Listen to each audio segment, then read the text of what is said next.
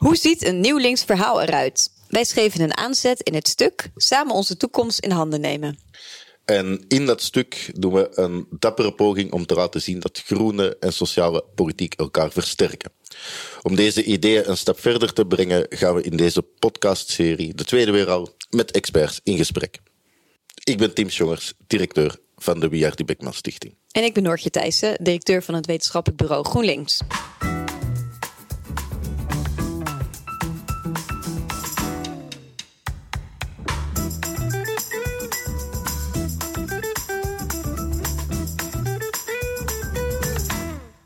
Gasten die in deze podcastserie bij ons aan tafel zitten, hebben allemaal een uitnodiging gekregen om hier aan deel te nemen, nog voordat het kabinet viel. Dus de context is soms een beetje anders uh, dan de huidige situatie. Zoals gezegd, tweede aflevering. En we gaan nu in gesprek over ons pleidooi voor collectieve voorzieningen als basis van de samenleving. Dat klinkt abstract, maar Noortje, wat uh, bedoelen we daar eigenlijk mee? Nou, ik zal een paar zinnen oplezen, zodat we weten waar we het over hebben vandaag. Allereerst, de sociale zekerheid, de zorg, het onderwijs, de volkshuisvesting vormen ons verdienvermogen en voorzien mensen van een betekenisvolle baan. Het zijn lusten in plaats van lasten. 2. Sectoren als de zorg, kinderopvang, onderwijs, energie en openbaar vervoer brengen we weer, weer in publieke handen. En 3. Waar mensen behoefte hebben, krijgen ze zeggenschap over hun eigen energie, voedsel of buurthuis. Veel inspiratie hiervoor hebben we opgedaan in het werk van het internationale gezelschap The Foundational Economy Collective, waar onze eerste gast Ewald Engelen aan verbonden is. Tevens is Ewald hoogleraar financiële geografie. Ewald, wat doet de Foundational Economy Collective? Um, het eerste wat het uh, doet is uh, een soort correctie aanbrengen op de dominante manier waarop wij naar de economie kijken. Um, dat zie je ook terugkeren in het Nederlandse publieke en politieke debat. Uh, de slogan is de BV Nederland. Dat kan je constant uit de mond van Mark Rutte horen komen. En zijn acolyten uh, bij uh, zowel de VVD als andere partijen. En wat daarmee stilzwijgend bedoeld wordt, is dat we verdienen ons geld via de exportsector. Lees de grote Nederlandse multinationals. En dat wordt vervolgens binnenlands weer uitgegeven.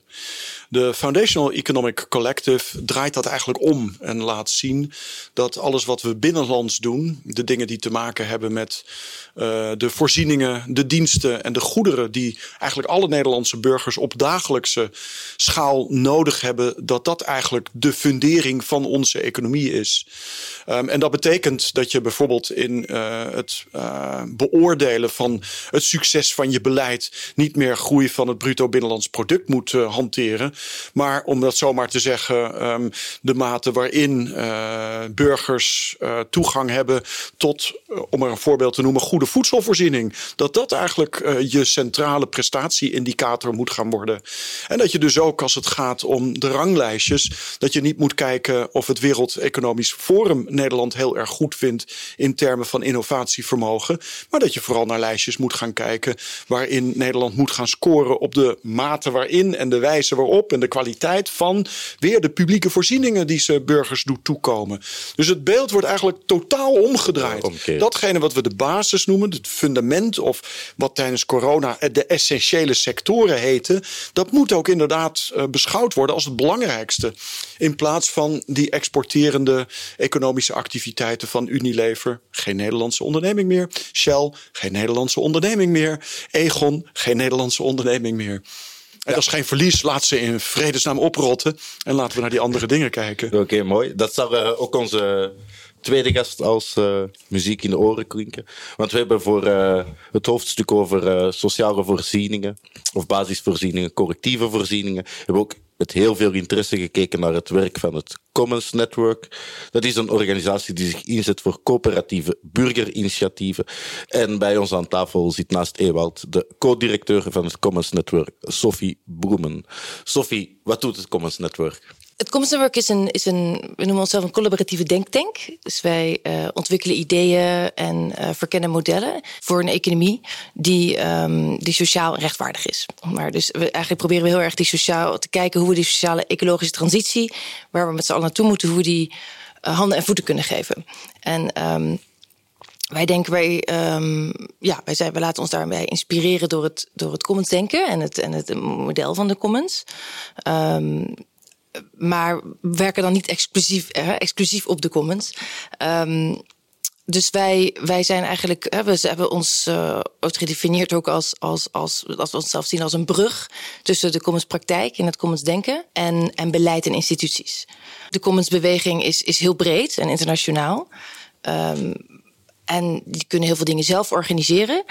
Uh, maar de, uh, de instituties zullen ook moeten, moeten meebuigen om daar ruimte voor te maken. En te zorgen dat dat ook weer een, een, een, ja, een inclusieve uh, en emancipatoire beweging kan zijn. Mooi. En uh, je had netjes je huiswerk gedaan, zei je net. Je had het discussiestuk gelezen dit weekend. Wat was je eerste indruk? Welk gevoel riep het bij jou op? Um, nou, ten eerste van, nou, geweldig dat er, een, uh, dat er divisie om, om de moeite wordt gedaan voor een, een gemeenschappelijk uh, linksverhaal of een overstijgend linksverhaal. Um, op een andere manier kijken naar wat de economie is en kan zijn, heel belangrijk is en cruciaal nu. En dat we ons daar met z'n allen druk over moeten gaan maken. Er werd ook gevraagd van wat zijn nou nog blinde vlekken of waar zou je misschien meer aandacht aan besteden. Um, uh, wat mij betreft zou ik sommige dingen nog wat scherper neerzetten. Of zou ik nog wat. ik begrijp dat jullie maar tien pagina's hadden hoor. Maar um, Um, ik zou nog iets explicieter maken dat we het eigenlijk ook, hè, dat, dat als we het over een brede welvaartseconomie hebben, dat het ook gaat over een herconceptualisering van wat de economie is. Zoals uh, Ewald ook al, ook al aangeeft. Dat we kijken van wat is nou, want voor veel mensen, als we het over economie hebben, dan denken mensen aan de markt en de bedrijven die zich op de markt begeven. Je ziet steeds meer hè, in dat nieuwe economische denken, of het nou foundational economy is, of, of, of uh, uh, welzijnseconomie, of donut-economie, of degrowth denken uh, de economie veel meer uh, beslaat dan, dan, dan die bedrijven op die markt. Maar dat bijvoorbeeld ook gaat over het huishouden. Um, en over hè, voor de zorg voor kinderen en reproductieve arbeid. Uh, en dat het gaat over mantelzorg. En dat het gaat over vrijwilligerswerk. En dat het gaat over burgerinitiatieven en burgercollectieven. Die zich soms, maar niet altijd, op de markt begeven. Dus, um, en juist dat deel van de economie, dat zorg, laat ik het even noemen, dat zorgzame deel, is, is de kern van de economie, waar alles verder op voortbouwt. Want als er niet voor de kinderen wordt gezorgd, kan, om het even ouderwets te zeggen, kan de man ook niet de deur uit om, om aan de productieve economie deel te nemen. Ja. Nee, maar goed, hè, om het even zo. Dus, nee, dus, dus ik denk, uh, en ook aan de andere kant ook nog de, de staat, het publieke deel, is ook deel van de economie. Het gaat allemaal over voorzien in iets. Ja. Um, en in het Engels is dat een heel mooi woord voor provisioning. Provisioning. Um, wat in Nederlands is dat wat minder duidelijk, maar dat geeft het wel heel mooi, mooi aan. Dus dat zou ik wat scherper, wat zou ik wat meer, hè? want dat, dat, dat verduidelijkt denk ik, denk, denk ik dingen van waar je het nou eigenlijk over hebt. Ja. En um, nou ja, een ander punt wat voor ons belangrijk is, is de democratisering van de economie. Wat wel hier en daar een beetje terugkomt. Um, maar volgens mij is dat gewoon een heel belangrijk concept, wat, wat, wat er je ook heel veel onder kan verhelderen. Aan de ene kant gaat dat over eigenaarschap, eigendom. Dus hè, zijn coöperatieven een vorm om andere manier om weer zelf, hè, voor, voor mensen om zelf eigendom te krijgen over de economie, doordat ze zich verenigen en zelf produceren. Um, en de winst onder zichzelf verdelen of ergens anders naartoe laten vloeien. En aan de andere kant um, heb je natuurlijk de bedrijven die ook veel meer gedemocratiseerd kunnen worden. En hoe richt je die governance in? En, uh, dus um, nou ja, dat is een ander uh, aspect. Wat jullie ook wel even benoemen. Ja, we maar... benoemen het. Maar ik vind het wel leuk om straks van jullie dan meer te horen over hoe we dat nog verder kunnen uitwerken. Want alles tippen we inderdaad een beetje aan. Maar het, uh, ik denk dat we allebei, Tim en ik, vinden dat het ook nog verder uitgewerkt kan worden. Dus daarom ook dit gesprek. Um, ik kijk even naar Ewald. Toen jij het stuk las, ja. wat uh, riep het bij jou op? Ik moet heel eerlijk bekennen dat het een tijd geleden is dat ik het las. Um, een van de dingen die mij opvielen was dat het, uh, in ieder geval wat mij betreft, zeker ook als je het uh, leest tegen de achtergrond van wat we op dit moment allemaal om ons heen zien en wat we meemaken, dat het uh, wat schuchter van toon was. Ik miste ja, toch klassiek linkse termen als klassenstrijd. überhaupt het begrip klasse. Um, en dit sluit aan bij wat Sophie zojuist zei. We hebben tot in de jaren zeventig hebben we vanuit linkse kant een poging gezien om op de een of andere manier greep te krijgen op de productiemiddelen. Um, en dat doe je inderdaad via eigendom. En dat mondde uit in midden in de jaren zeventig de wet op de ondernemingsraden. Dat is natuurlijk toch een poging om op de een of andere manier beperkingen op te leggen aan de aandeelhouder die de eigendomstitels van een beursgenoteerde onderneming in handen heeft. Door uh, toch in wetgeving aan te geven. Ja, dat is allemaal wel leuk en aardig. Maar de ondernemingsraad moet uiteindelijk ook medezeggenschap krijgen. Nou, dat had idealitair ook uitgemond in, om dat maar in chique termen te zeggen, paritaire deelname van de factor arbeid aan de Raad van Commissarissen, waarmee ze dus ook uiteindelijk bevoegdheid kregen over de strategische besluitvorming van ondernemingen. En dat is er nooit van gekomen. En vervolgens zie je vanaf de jaren zeventig dat dat als het ware vergruist in de zandbak van het aandeelhouderskapitalisme. Met alle consequenties op dit moment van dien. Een ecologisch systeem wat totaal uit zijn hengsels wordt gelicht. Doordat uh, de CEO van Shell gewoon zegt van fuck de samenleving en fuck het milieu. Wij gaan maximaal pompen om maximale aandeelhouderswaarde te genereren. En dat met een schaamteloosheid waarvan je denkt van hoe krijg je het in vredesnaam uit je bek, man.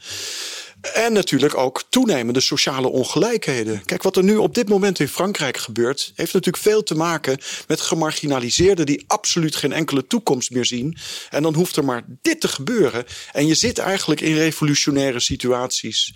Nou, in Nederland, in Nederland duurt alles langer. En in Nederland gebeurt heel veel van dat soort dingen natuurlijk nooit. Maar ook in Nederland kan je op allerlei plekken deze, ja, wat is het? De, de, de, de, de, de uitwassen van het hyperkapitalisme kan je door het beschaafde weefsel van de Nederlandse instituties zien steken. En wat mij betreft roept dat dus ik inderdaad op tot een terugkeer, zeker voor een linkse beweging, naar toch die oude klassieke taal van een gevecht tegen de factor kapitaal. Vanuit niet alleen de factor arbeid, maar ook, dat moet meegenomen worden, een soort factor natuur. En dat moet gemobiliseerd en dat moet georganiseerd worden. En gezamenlijk is dat de strijd die we moeten voeren. Nou, daar hoort ten eerste die taal bij. Ik denk dat je die gewoon weer moet gaan gebruiken, schaamteloos. De andere kant doet het ook namelijk. Welke taal, welke woorden? Klassenstrijd, productiemiddelen, eigenaarschap, eigendom. En dat betekent ook dat de arena's waar het politieke gevecht moet plaatsvinden is niet Den Haag. Fuck Den Haag. Ga naar die aandeelhoudersvergaderingen. Ga duidelijk maken dat dit niet langer kan. Maak van dat samengaan van die twee partijen, die wat mij betreft veel te Haags geworden zijn, maak daar inderdaad een beweging van. En ga op zoek naar die andere arena's waarin je dat politieke punt kunt maken. Dus gebruik die taal weer, die oude taal, en wees daar trots op. Dat is jullie taal. Dat is de taal die afkomstig is uit de prachtige geschiedenis van het socialisme. Gebruik die weer en gebruik die opnieuw. En doe dat niet met schroom, maar wees daar trots op. En ga inderdaad dat gevecht aan om die eigendomsmiddelen, de productiemiddelen. Die moeten weer op de een of andere manier vermaatschappelijkt worden. Want die liggen nu in de handen van aandeelhouders. En wij denken dan van ja, dat zijn onze pensioenfondsen. Die redenering, die klopt dus echt absoluut niet. Het is in handen van hele rijke aandeelhouders, met name via vermogensbeheerders. En die zitten eigenlijk voor een groot deel in uh, Anglo-Amerika, om dat zomaar te noemen. Dat gevecht moeten we weer aangaan. En ik had, heel, ik had het heel leuk gevonden als je in dat stuk dat veel sterker weer gebruikt had. Ja, vechterslust. Ja, ja, ja, ja, maar radicalisering. De andere kant doet het ook. Hè? Weer die CEO van Shell. Dat is gewoon radicalisering. En dan kunnen we wel denken: van, ja, dat is normaal. Nee, dat is niet normaal. En daar hoort dus ook gewoon uh, radicale taal tegenover te staan. Ja. Mooi. En jullie zeiden allebei eigenlijk, hè, van je moet ook weer de economie gaan democratiseren. We moeten weer eigenaar gaan worden hè, van de economie, van de manier uh, ja, hoe we dat ook organiseren met elkaar. We hebben één zinnetje opgenomen ook dat werknemers ook echt weer mede aandeelhouder zouden moeten worden binnen hun bedrijf. Uh, ja, ik zie een wat een beetje. Uh, ja, het, is, het, het, is, het is CNV. Hè? CNV heeft weer opnieuw voorgesteld dat we de participatie van werknemers via het financiële kanaal moeten laten lopen. Het is het middel, echt waar, het is het middel om de klassentegenstellingen te, te appreciëren. En, en, en, dat moet je niet willen. Die klassentegenstellingen die moeten op scherp gesteld worden. Dus ik zou van werknemers, voor werknemers, zou ik andere kanalen van participatie willen voorstellen. Kun je daar uh, voorbeelden noemen? Wat ja, de, onder, de ondernemingsraad. Um, uh, zeggenschap via de Raad van Commissarissen. Uh, het oude Duitse voorbeeld van paritaire mietbestimmung. Waarbij je dus via de ondernemingsraad leden van de factor arbeid kunt selecteren. Die vervolgens naast leden van de factor kapitaal zitting gaan nemen in die Raad van Commissarissen. En daarbij gewoon zeggen van jongens, jij wil salarisverhoging, hogere bonussen, meer dividend voor de aandeelhouders. Fuck, dat gaan we niet doen. We blokkeren het. Dat, moet je, dat heb je nodig. Maar je, ook in Duitsland, waar je dan dat, dat het model van corporate governance. Hè, ja, maar ook in bepaalde sectoren alleen maar. Ja, daar heb je toch enorme inkomensongelijkheid. Jazeker, ja. Dus het, is niet, het gaat het niet helemaal oplossen, deze. Uh, nee, zeker niet. Ik vraag me dan niet af, moeten we ook niet kijken hoe we um, uh, de economie steeds meer kunnen loskoppelen van dat gefinancialiseerde van die gefinancialiseerde economie. Dat alles, want die, die, uh, die incentives of die prikkels, die blijven natuurlijk die blijven hetzelfde. Korte termijn, Zeker. Winst, hè, winstbewust. Dus en hoe kunnen we dat doen dan? Als je zegt, we moeten ja, dat weet ik niet. Dat vind ik leuk. Dat lijkt me interessant om het over te hebben. Maar ik denk dat dat een steeds groter deel van onze, uh, van onze economie is gekoppeld aan die, aan die, aan die gefinancialiseerde uh, uh, economie. En, um, daar wordt en wat veel... je met gefinancierde, nou ja, gefinancialiseerde dus dat, economie? Dus dat er um, op het moment dat een bedrijf beursgenoteerd is, He, worden, de, worden de aandeelhouders worden steeds worden machtiger en dan die, die uh, geven steeds meer uh, directie aan het bedrijf en hoe het zich organiseert. En ja, dus dat korte termijn kapitalisme of korte termijn, dat is, gaat, gaat heel erg hand in hand met het aandeelhouderskapitalisme. Dus. Maar daar ben ik het mee eens. Kijk, die uitgebreidere rol voor de ondernemingsraad en daarbij ook die raad van commissarissen is noodzakelijk, maar is niet voldoende. En, en het zal gepaard moeten gaan ook met een verandering van het corporate governance regime wat in Nederland heerst. En dat betekent onder andere dat je moet denken aan bijvoorbeeld een verbod op uh, kwartaalrapportage. Om in ieder geval dat te spreiden over een jaar. Om de, zodat je die kortademigheid er een beetje uithaalt. Ik denk dat de zeggenschap en uh, bevoegdheden van aandeelhouders. dat die weer ingeperkt moeten worden. tot wat ze waren in de jaren zeventig.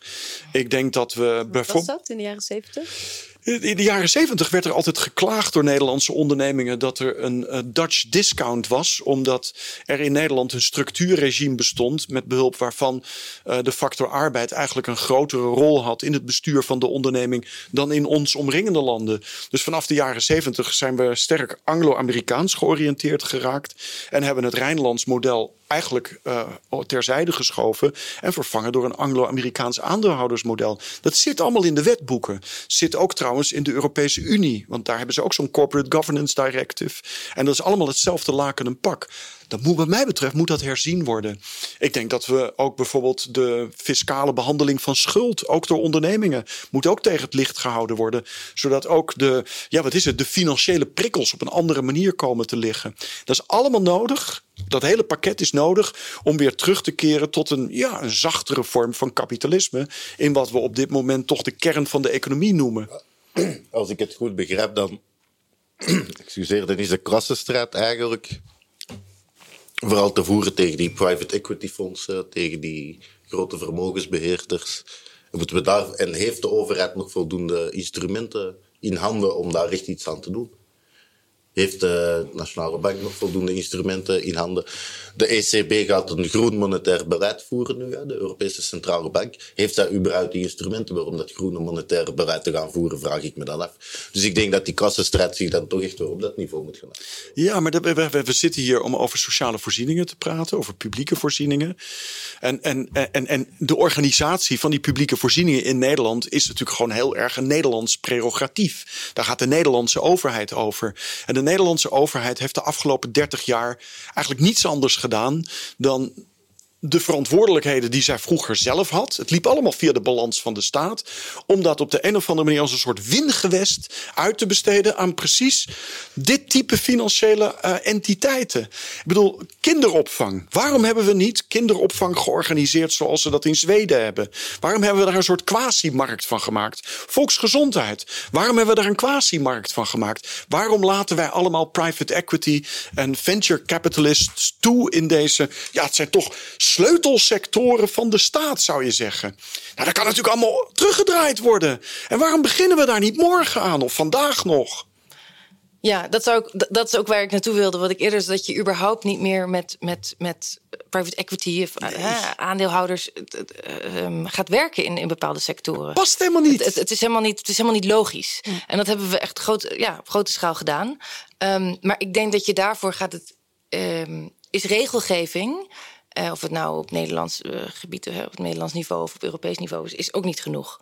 Ik denk dat je als, als, als staat en als verschillende niveaus van overheden actief um, moet gaan, moet gaan co-creëren en op een andere manier moet gaan organiseren. Aan de ene kant heb je dingen die wil je gewoon publiek maken. Misschien wil je kinderopvang publiek maken, misschien ook niet. Maar als we het dan hebben over die collectieve eh, voorzieningen en het, hè, het voorbeeld van, van de commons, hè, wat, wat, of van de burgercollectieven, en dat, dan, um, dan gaat het ook dus, dan gaat het er dus om dat, je, dat mensen zich op een andere manier organiseren, bijvoorbeeld in coöperatieven om dingen te runnen. Die kunnen, kan ook deels die, die, die, die collectieve voorzieningen zijn. Um, en dan um, dat kan je, moet je er ook. Kijk, als je nu een van de kritieken op de commonsbeweging is dat het uh, heel erg uh, de gegoede uh, burgerij is, of de middenklasse die de, de, mogelijkheden heeft en die ook nog wel een notaris kent en die, die nog dan kunnen ze een coöperatie oprichten. En ik denk dat dat deels ook wel terecht is. Ik denk niet dat dat, dat, dat um, het idee van, van, van, die, van, die, van die initiatieven ondermijnt, of het idee van collectief iets samen beheren, waardoor je zowel politiek democratisch bent als economisch dingen verdeelt. Ik denk niet dat het daarmee ondermijnt, maar ik denk wel dat je erover na moet denken wat dan de rol van de overheid is daarin. En zodat je ook gemeenschappen die minder uh, vanzelfsprekend uh, die, die, mogelijkheid om dat te doen, dat je die daarin steunt. En, en hoe, hoe kan dat gebeuren? Want uh, nou, nou, ja, wij doen in ons stuk ook wel een appel daarop. Dat we zeggen, hè, er moeten meer initiatieven komen. Maar ze moeten wel voor iedereen toegankelijk worden. En niet ja. alleen maar voor de mensen hè, met het netwerk en het geld en, en noem maar op. Ja. Hoe, hoe kan de overheid ervoor zorgen dat iedereen daarvan kan profiteren? Um, nou, nogmaals, ik denk dus niet puur met regelgeving. Ik denk echt door een actieve rol te nemen. Um, ten eerste is het, is het idee van uh, uh, publiek-collectieve samenwerking. Hè? Dat wordt, soms wordt het publiek-civiele samenwerking genoemd. Je ziet dat nu steeds meer ook uh, over oppoppen in verschillende documenten of beleidsdocumenten en visies.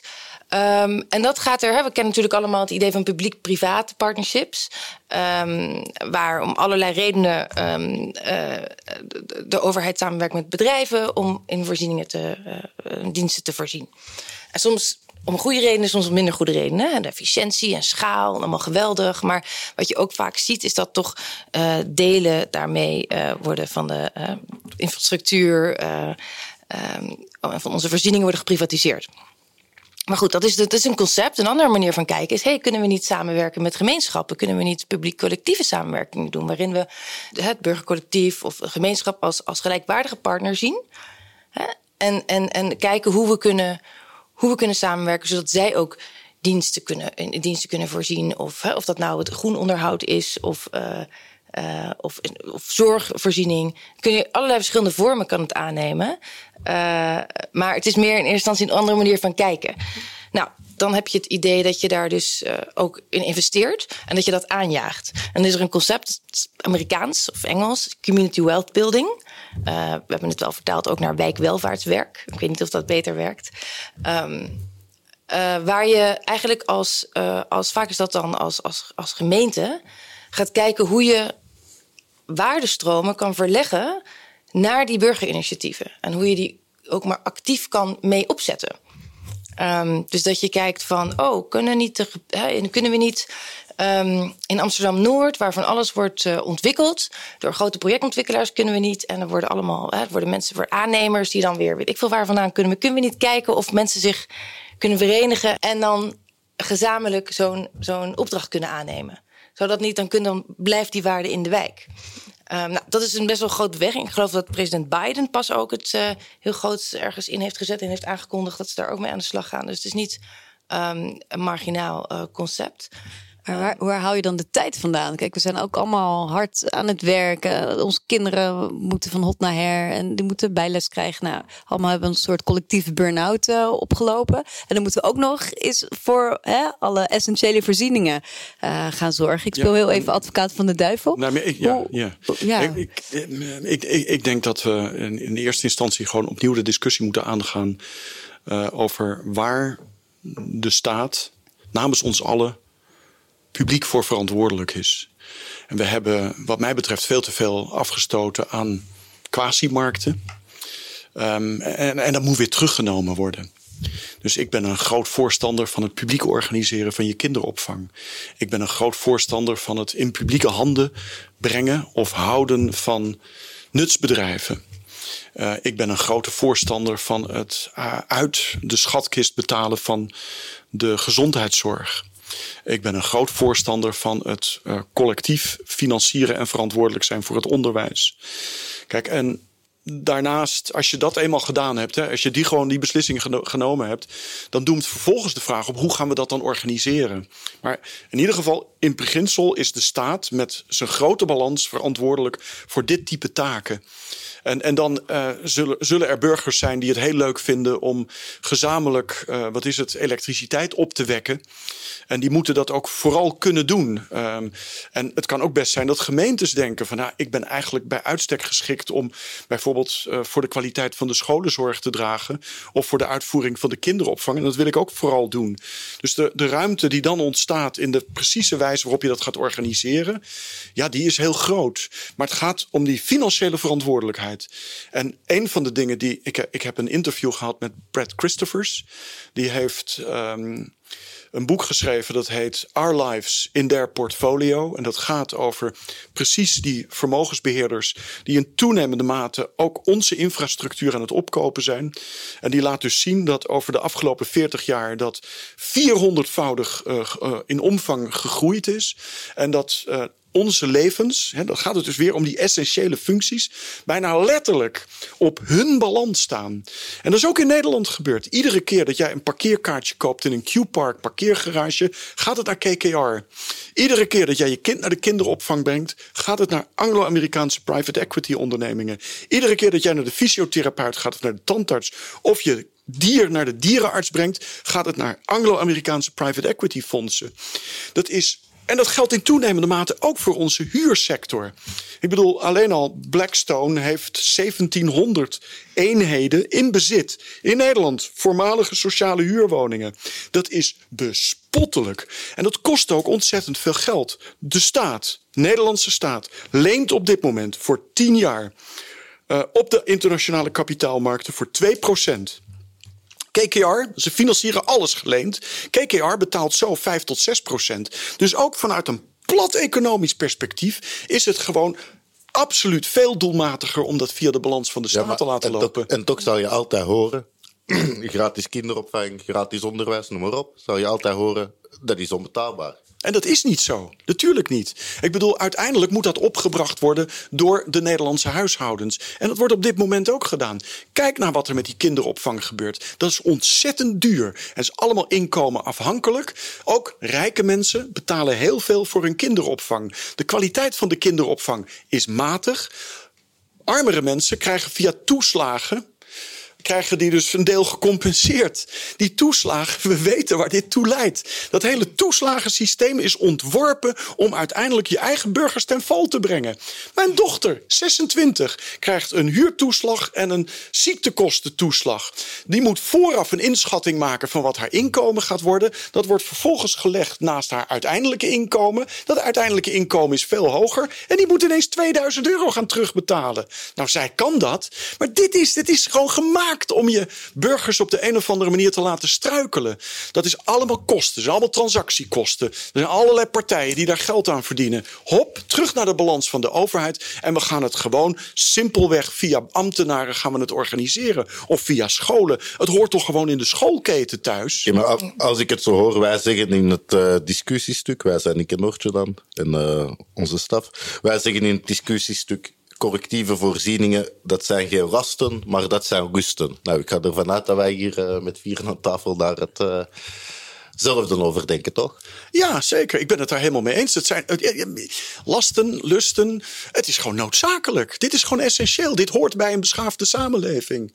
Dit is wat mensen nodig hebben om flourishing lives te kunnen leven. Wat, wat ik dan zo bijzonder vind, en dat is een klein uitstapje, maar wel interessant vind ik dan zelf. Maar we hebben bijvoorbeeld een het programma Kansrijke Start.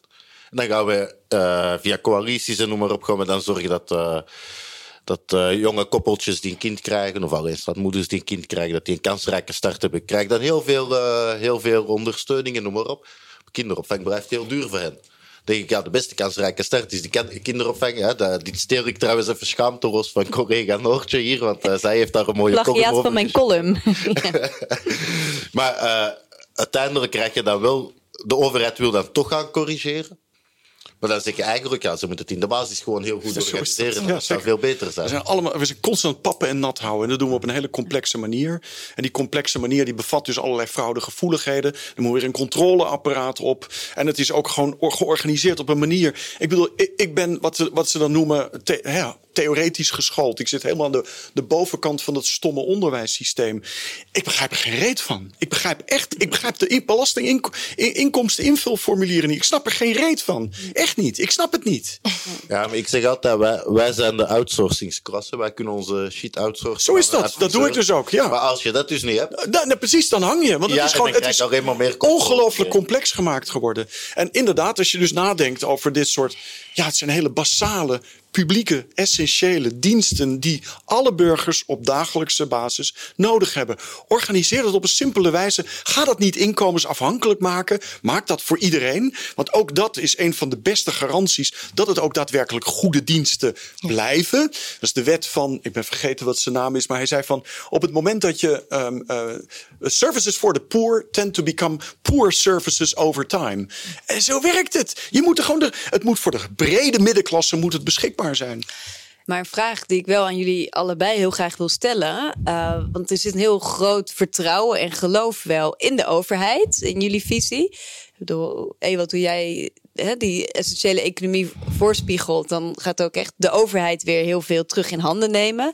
En Sophie, jij zegt heel erg, hè, het moet veel meer vanuit burgercollectieven komen, maar wel in samenwerking uh, met de overheid. Um, kan deze overheid dit wel waarmaken? Of moet er dan iets veranderen, is mijn retorische vraag. Ik begin even bij jou, Sophie. Nou, ik denk dat er zeker iets moet veranderen. Maar ik ben het wel heel erg eens dat bepaalde voorzieningen gewoon publiek uh, voorzien moet, worden. Um, en dat we, dat, dat we daar heel veel in moeten terugdraaien. Um, ik heb zelf uh, uh, kleine kinderen gekregen in, in Berlijn. En daar, uh, daar was kinderopvang zo goed als gratis. En dat zorgt voor heel veel weg, laat ik zo zeggen, voor heel veel minder stress. Maar goed, er was ook een regeling. Er was aan de andere kant, wat je daar ook, um, was er ook ondersteuning. Ik weet niet precies wat voor vorm, maar in ieder geval werd er ook gefaciliteerd dat mensen hun eigen kinderopvang konden organiseren. Als ze dat op een, uh, op een kleinschalige basis wilden doen. En dat is ook heel sympathiek. Ik had zelf niet enorm het gevoel dat ik één dag in de week dan ook nog voor andermans kinderen ging zorgen. Ik had daar gewoon op dat moment geen ruimte voor. Maar op zich vond ik een heel leuk idee. Misschien zou ik dat, dat nu wel doen. Um, maar um, dus zo. Dus ik denk, maar ik denk dat er ook. Ik denk dat je dus toch ook wel een beetje moet um, heruitvinden. En moet kijken hoe je dat op. Hoe je de democratie er heel erg in kan brengen. En hoe je die samenwerking op een of andere manier vorm kan geven. Op, en die is voor elke case, elke voorziening anders. Um, Uh, Misschien ook wel op elke plek anders. Ja, ja, op elke plek anders zou ik zeggen. En ik denk inderdaad, waar, waar Ewa het ook al over had, die soort credit system, waar je iedereen, waar je mensen zeg maar probeert te helpen. Waar de overheid zegt van nou, dan krijg je, krijgen jullie wat extra geld om dit te betalen, om de huur te betalen. En de, waar mensen eigenlijk zo afhankelijk maakt. En eigenlijk hebben ze gewoon een te laag inkomen om in hun basisvoorzieningen te voorzien. En dat is gewoon heel erg onrechtvaardig. En als je dan wat uh, meer gaat verdienen, dan en dan vallen al die toeslagen Ook nog eens een keer, ja. Maar ik, ik kan me ook best inbeelden dat als u nu in Nederland met uh, tien mensen in uw straat uh, soort van informele kinderopvang wil beginnen, dat u VOG's moet gaan vorigen, dat het pand gekeurd moet worden of het wel uh, kinderopvang is. waarschijnlijk moet er iemand nog met een zakelijk diploma en ieder, iemand met kinderdiploma, kinderopvangdiploma rondlopen. Ja, dus dat spreekt van een enorm wantrouwen. En natuurlijk moet je voor kinderen goed zorgen. Hè? En is dat belangrijk om het goed te regelen. Maar het heeft ook wel iets met een andere kijk te maken op, op, op, wat, we, hè, op wat we van burgers verwachten en hoe mensen zich organiseren. En waar we niet altijd alleen maar schaal. Uh, zeg maar, het, voordeel van de twijfel geven. Want jouw vraag was, hoe gaan we dat dan doen? Ik denk ook dat het, ik denk naast die, die basisvoorziening, het ook goed is om na te denken hoe we dingen ook op een andere manier gaan organiseren die wat duidelijker, wat, die wat, wat minder eenduidig er misschien de, eh, de staat een rol in zou moeten nemen. Hm. Dus um, we hadden het net over eigendom en over klasse en macht en middelen van productie. hoe krijg je dat nou voor een deel weer uh, gedemocratiseerd? Hoe krijg je dat nou weer in, in, in handen van, van um, andere mensen dan de aandeelhouders. En ik denk dat het interessant is om daar ook meer over na te denken. En wat de rol van de staat en misschien van de vakbond dan is. Hè? Werknemers een, grote bestemmend bedrijf te geven is interessant, is belangrijk, maar gaan we het niet mee redden. Dus hoe ziet dat er dan uit? En hoe kunnen we die, die collectieve organisatie en die corporaties en dat die meer middelen van productie overnemen, hoe kunnen we dat uh, bevorderen vanuit, vanuit, vanuit de staat. En daar, dat kan je denk ik ook op verschillende niveaus doen. Ik denk ook dat daar een, een rol voor de vakbond ligt om te kijken van hoe kunnen wij nou helpen om uh, misschien coöperatieven op te zetten. Hè? Schoonmaak, uh, schoonmakers, dat is een, een, een case waar naar gekeken wordt. Um, want wat hier ook nog bij komt kijken, een andere dimensie, is het digitale. En dat is ook iets wat jullie nog niet zoveel aandacht aan geven, of, of nog geen aandacht aan geven. Helemaal niet, maar geloof ik. Uh, we zitten natuurlijk ja. wel in een digitale transitie. Ja. Alles is nu digitaal. Uh, dus we kunnen eigenlijk daar niet meer omheen. Dat heeft een enorm effect ook op hoe onze economie functioneert. En eigenlijk is die digitale, die digitale structuren zijn eigenlijk een soort, um, ja, hoe zeg je dat? Uh, versterker van de huidige structuren. Uh, dus um, nou ja, als je kijkt naar um, de platform, platformeconomie en hoe daar een platform als, als intermediair tussen uh, klant en, en, en, werknemer functioneert. wat je, het bekende voorbeeld van, van Uber, hoe, je, hoe eigenlijk de algoritme je baas is. En um, um, 30% geloof ik commissie vloeit naar Silicon Valley, zoiets. En daar, daarmee wordt eigenlijk ja, soort van infrastructuur wordt steeds meer overgenomen ook. En dat zie je ook in gezondheidszorg. Um, je ziet het ook in de publieke media. Als je het over basisvoorzieningen hebt, die steeds meer op commerciële platformen plaatsvindt. Hè, die, onze, onze dis discussies. En daar moet je eigenlijk ook naar kijken van hoe kunnen we daar, wat is dan de rol van, van, van hè, wat, hoe moeten we daarmee omgaan? En je ziet nu ook steeds meer een beweging uh, naar uh, dat er geïnvesteerd zou moeten worden in de publieke digitale infrastructuur. Zoals je het ook hebt over uh, ja, publieke infrastructuur, sociale infrastructuur. Dat is ook op digitaal niveau is dat zo. Want we, we opereren steeds meer op die. Maar op die dat digitale is natuurlijk ook in mijn optiek het probleem dat als je kijkt naar de overheid en naar algoritmes.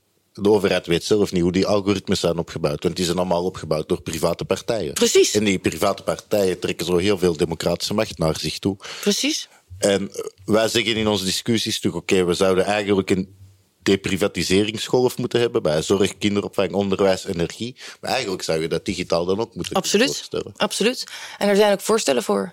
En Nederland is daar ook mee, uh, er wordt ook over nagedacht. Maar dat zou, um, ja. Maar goed, dat kan je op heel groot niveau doen. Er zijn nu ook voorstellen voor een fonds, een groot fonds op Europees niveau, waar landen zich bij aansluiten, die gemeenschappelijk daarin gaan investeren onder bepaalde voorwaarden.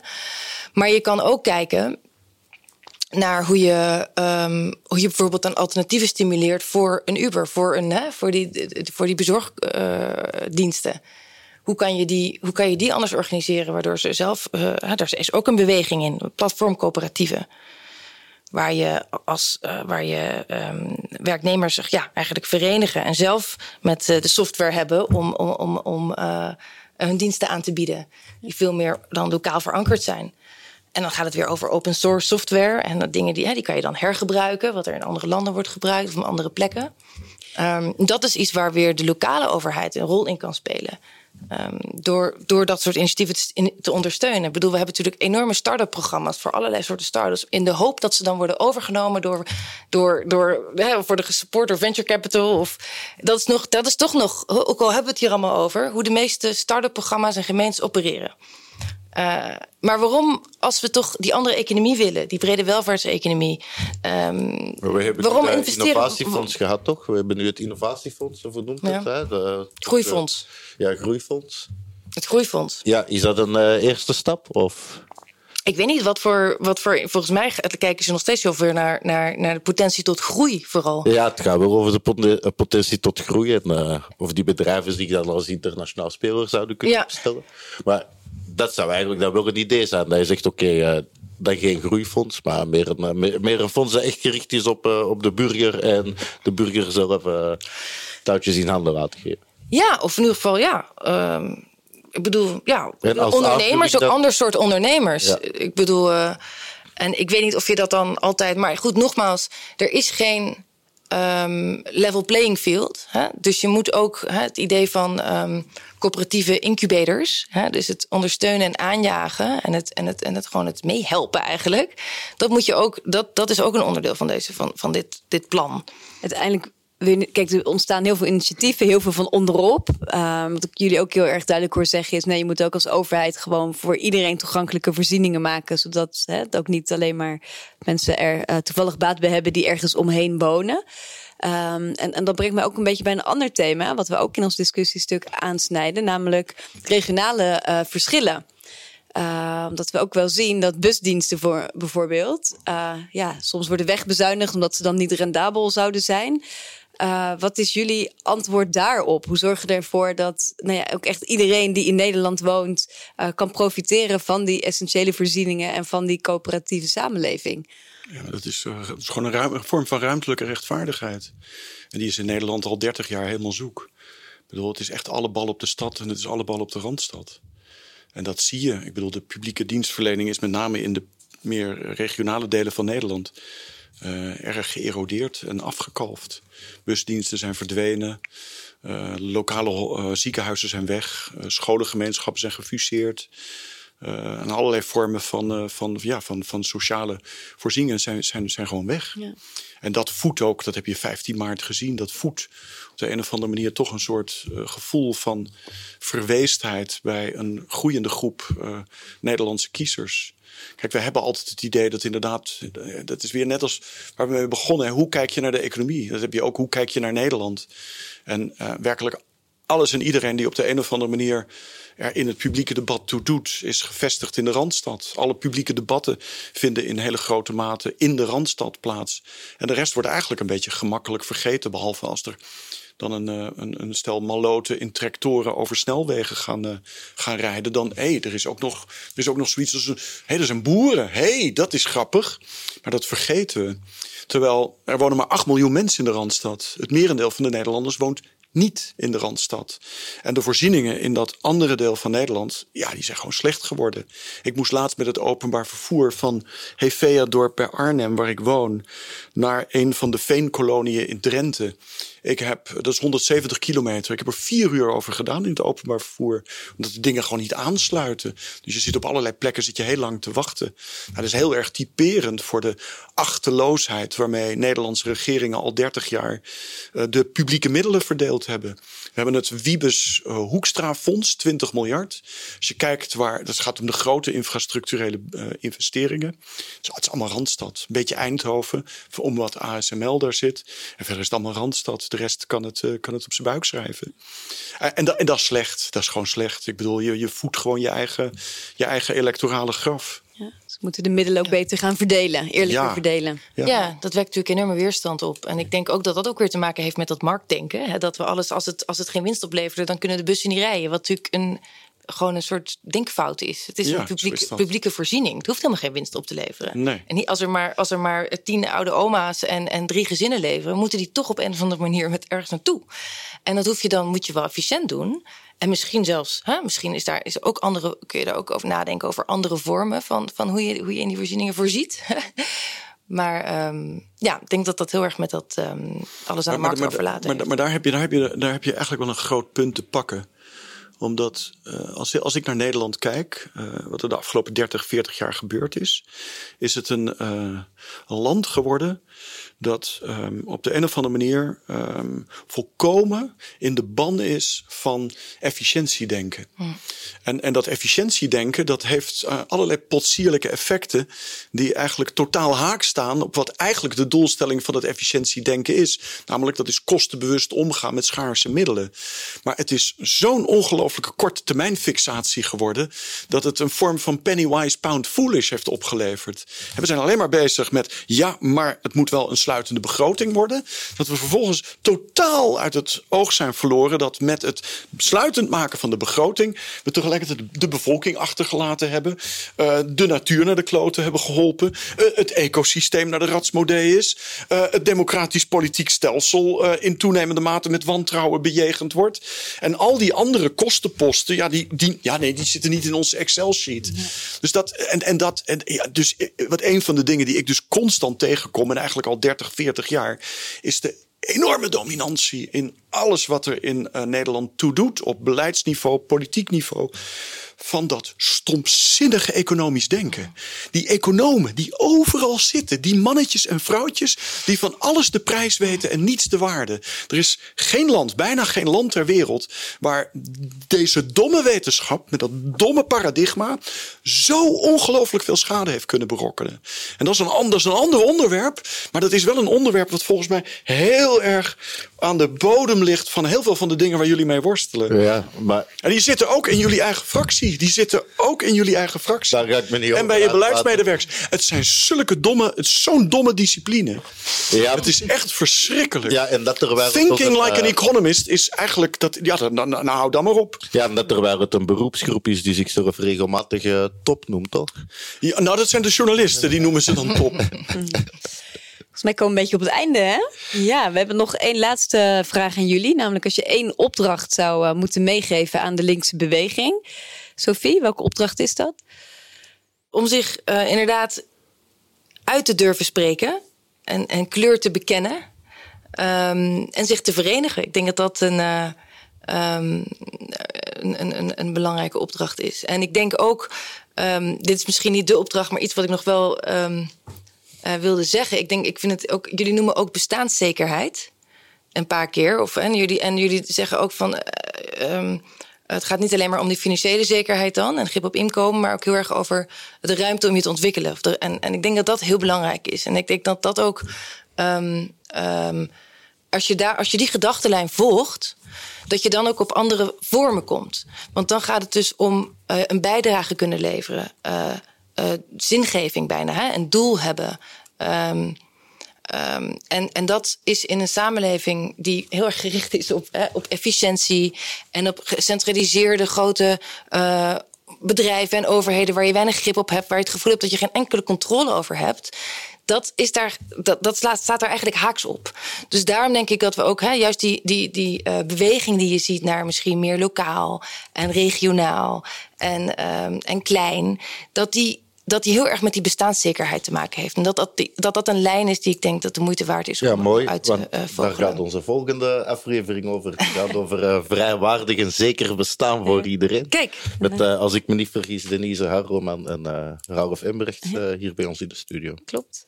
En jij, Ewald, wat is jouw opdracht? Ja, ik heb er, ik heb er twee. Twee? Ja. Je kan niet kiezen. Nou, het zijn, het zijn ze volgens mij allebei even belangrijk. En dat is ten eerste hou op met die fixatie op koopkrachtplaatjes. Dat is echt, ik bedoel, het is hopeloos. En kijk inderdaad naar uh, sociale voorzieningen en um, de essentiële uh, goederen en diensten die burgers nodig hebben en organiseer dat goed. Dus, dus, dus stop met die koopkrachtplaatjes allemaal achteraf, weet je wel. Uh, de fiscale compensatie achteraf, doe dat niet. En kijk naar wat mensen gewoon aan de voorkant nodig hebben om flourishing lives te kunnen leiden. En het tweede hangt daarmee samen. Uh, hou op met die fixatie op uh, gelijkheid nadat er belastingheffing heeft plaatsgevonden. En probeer met name machtsvorming te ontwikkelen aan de voorkant van het productieapparaat. Dus stop met redistributie en kijk naar predistributie, zoals ze dat noemen. En dat heeft weer alles te maken met waar we mee begonnen. Eigendomsrechten, eigenaarschap over productiemiddelen. En zie het inderdaad gewoon weer als een machtsstrijd tussen kapitaal en arbeid. En echt hoor, het is de andere kant die aan het winnen is. Ja. En dat kan niet. Het, we, gaan, we, gaan, we gaan naar de kloten. Ja. Mooi, nu is het cirkeltje rond, hè? Ja. Mooi rond gesprek op deze manier. Dank jullie wel voor jullie komst, Sofie en Ewald. Graag gedaan. Graag gedaan. Nou, dan nog even aan de luisteraars. Moesten jullie geloven dat groene en sociale politiek elkaar versterken? Of net niet? Je kan altijd aan Noortje en mij je ideeën en suggesties via ons mailadres in de show notes uh, bezorgen. Bedankt.